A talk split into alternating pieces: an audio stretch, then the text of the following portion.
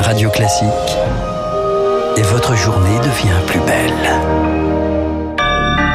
Bon réveil, bonne journée, soyez les bienvenus sur Radio Classique mardi 23 février, il est 7h.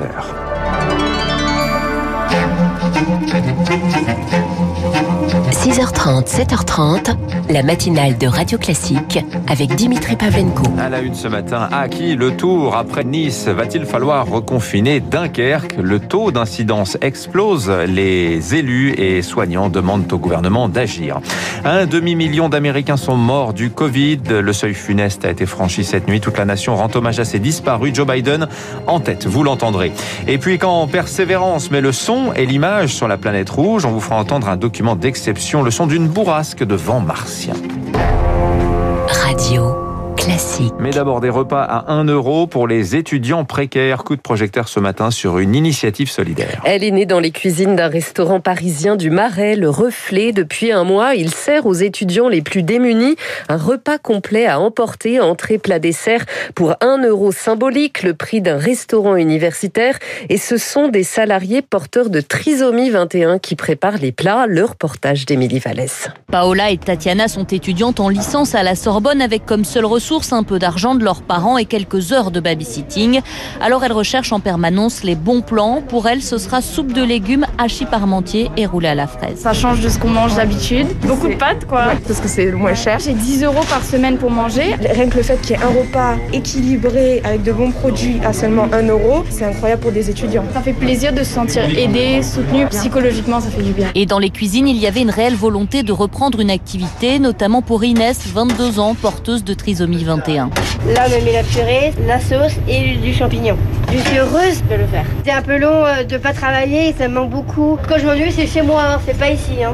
Non, tu t'ennuies pas ici. Non, euh, t'as pas mis de sauce là-dedans. Tous les salariés sont bénévoles et les produits frais sont offerts par des fournisseurs, explique Fabrice Bloch, chef dans ce restaurant solidaire. Par exemple, là, j'ai une productrice de volailles de Bresse qui va m'apporter tout à l'heure 18 volailles. On a reçu du miel, du gâtinet, pareil, quelqu'un qu'on connaît pas. Enfin là, on a déclenché un truc euh, qui nous dépasse un peu, mais qui est chouette. Les gens sont touchés par la cause étudiante, ils comprennent qu'il y a un vrai problème. Face à la demande, le restaurant va prolonger l'opération au mois de mars et peut-être même élargir l'offre à trois journées par semaine. Le reportage d'Émilie Vallès, Paris qui sert aussi la vis ce matin pour limiter les regroupements sur les trottoirs avec l'arrivée des beaux jours. Consommation d'alcool interdite désormais entre 11h et 18h dans deux endroits de la capitale, la rue de Bussy dans le 6e arrondissement et la place de la Contrescarpe, c'est dans le 5e. À Nice, à Dunkerque, même question ce matin. Comment ralentir la progression de l'épidémie? Dans les Alpes-Maritimes, vous le savez, c'est le retour d'un confinement strict. Les deux prochains week-ends de Menton à Théoul-sur-Mer, il a été acté hier. Dès aujourd'hui, les commerces de plus de 5000 mètres carrés sont fermés, sauf alimentaire ou de santé. Alors à qui le tour? Eh bien, les regards se tournent à présent vers Dunkerque où le taux d'incidence explose littéralement. 900 cas pour 100 000 habitants, c'est quatre fois la moyenne nationale. Le maire de la ville demande à être reçu en urgence par le Premier ministre pour que des mesures soient prises. Même chose chez les soignants. Éloi Goulieu est anesthésiste réanimateur au CHU de. On est obligé de croître régulièrement notre capacité de réanimation euh, lit par lit sur la région pour euh, absorber tant nos malades qu'essayer d'une petite solidarité intra-régionale. On pense que des mesures euh, locales, un confinement localisé, peut-être de limiter un petit peu les sorties des départements ou des régions, voire même des communes si c'est des foyers très identifiés. Je crois qu'il faut s'armer de la capacité de réaction de ces subdivisions territoriales pour avoir un raisonnement tactique local, immédiat, qui permette de juguler ces évolutions défavorables. Et que dit la tendance nationale Elle est bien les admissions à l'hôpital repartent à la hausse. Un peu plus de 3400 lits de réanimation sont désormais occupés en France. Les Alpes-Maritimes qui vont recevoir également dans les jours à venir des doses supplémentaires de vaccins. Mais est-ce bien utile? D'où viennent ces précieuses doses? Le point avec Rémi Pister. 4000 doses du vaccin Pfizer envoyées en urgence dans les Alpes-Maritimes, une décision qui va peut-être créer des tensions entre les régions, selon l'économiste de la santé Frédéric Bizarre. Vous donnez en gros 10 fois le nombre de doses auxquelles les endroits. Très bien, mais moi je veux la même chose. Maintenant, donc, euh, si vous voulez, c'est question d'équité entre les départements et les régions. Ça peut être qu'à la marge. Donc, il fait un petit effort à la marge en disant, je le prends sur mon stock, entre guillemets, stratégique, je le prends à personne d'autre. 4000 doses, on le prend pas sur les autres départements. Vous avez toujours un stock tampon, euh, ben, euh, voilà, là, c'est une raison pour le prendre. Ce stock de Pfizer et Moderna que l'État se garde de côté se chiffre à moins de 100 000 doses, pas de quoi peser sur l'épidémie. C'est de la pommade. Si on leur avait envoyé 100 000 doses ils ont 160 000 personnes éligibles. Là, on peut se dire, on tape un grand coup. Et le problème, c'est qu'on n'a absolument pas les moyens d'une politique euh, vaccinale aujourd'hui. Quand vous connaissez euh, la production industrielle des vaccins, vous saviez que les chiffres annoncés par Pfizer, mais aussi Moderna, étaient juste irréalistes. Les médecins des Hauts-de-France ou des Alpes-Maritimes demandent à ce que ces 100 000 doses soient débloquées en urgence et sans distinction d'âge dans les villes où l'épidémie flambe. Et dans la course au vaccin, pas question de perdre une seule goutte du précieux sérum. Selon les informations de nos confrères du Parisien, des soignants parviendraient désormais à administrer 7 doses du vaccin de Pfizer avec un même flacon au lieu de 6. Une prouesse due à une nouvelle seringue. Aux États-Unis, le cap des 500 000 morts vient d'être franchi. Un bilan déchirant pour le président américain Joe Biden qui demande à ce que tous les bâtiments, les, les drapeaux soient mis en berne pendant cinq jours sur les bâtiments fédéraux. Il a présidé une cérémonie d'hommage cette nuit. On l'écoute. C'est plus d'Américains morts en une seule année que lors des deux guerres mondiales et de la guerre du Vietnam combinée. Alors aujourd'hui, je demande à tous les Américains de se souvenir, de se souvenir de ceux que nous avons perdus. Je leur demande aussi d'agir, de rester vigilants, de respecter la distanciation sociale, mais aussi de se masquer et de se faire vacciner quand c'est leur tour.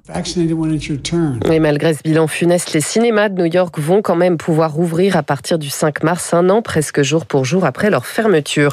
Washington qui a encore durci cette nuit ses sanctions contre deux leaders de la junte militaire birmane, les États-Unis qui n'excluent pas de prendre de nouvelles mesures si l'armée continue d'utiliser la force contre les manifestants.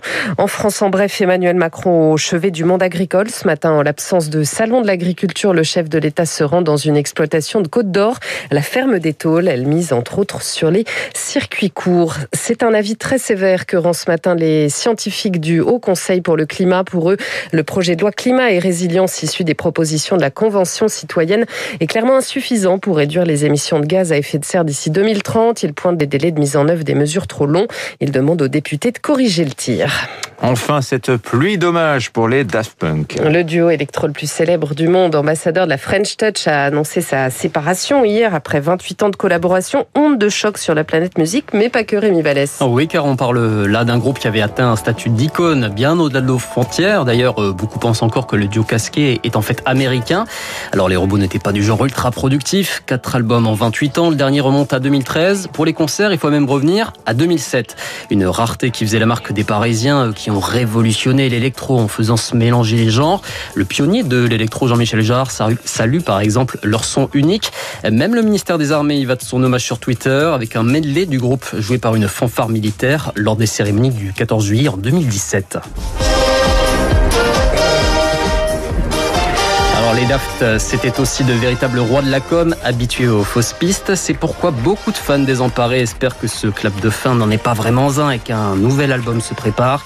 Malgré leur séparation, les rumeurs n'ont donc certainement pas fini de courir. Rémi Vallès et puis un autre son d'exception pour terminer ce journal. Tendez, mais alors tendez vraiment bien l'oreille. Voilà ce que vous entendez là, c'est le son d'une bourrasque de vent martien. Il a été capté par le rover Persévérance. C'est le premier audio jamais enregistré par un micro sur la planète rouge. Effectivement. Vous savez ce que ça veut dire Daft Punk en anglais, Lucille Mais dites-moi tout, Dimitri. Ça veut dire punk idiot. Voilà, tout simplement. Ils sont pas si bêtes que ça, quand même, les Daft Punk. À atteindre le statut de légende, c'est quand même pas donné à tout le monde. Et puis ce vent martien, qui a des sonorités si proches du vent terrestre, c'est peut-être la remarque qu'on peut se faire à, à, à l'écoute de ce son qu'il faut bien qualifier d'historique. Merci, vous revenez tout à l'heure à 8h Lucille pour l'heure 7h09. Dans un instant, le rappel des titres de l'économie, l'édito d'écho de François Vidal et puis notre invité ce matin, on va parler d'innovation avec...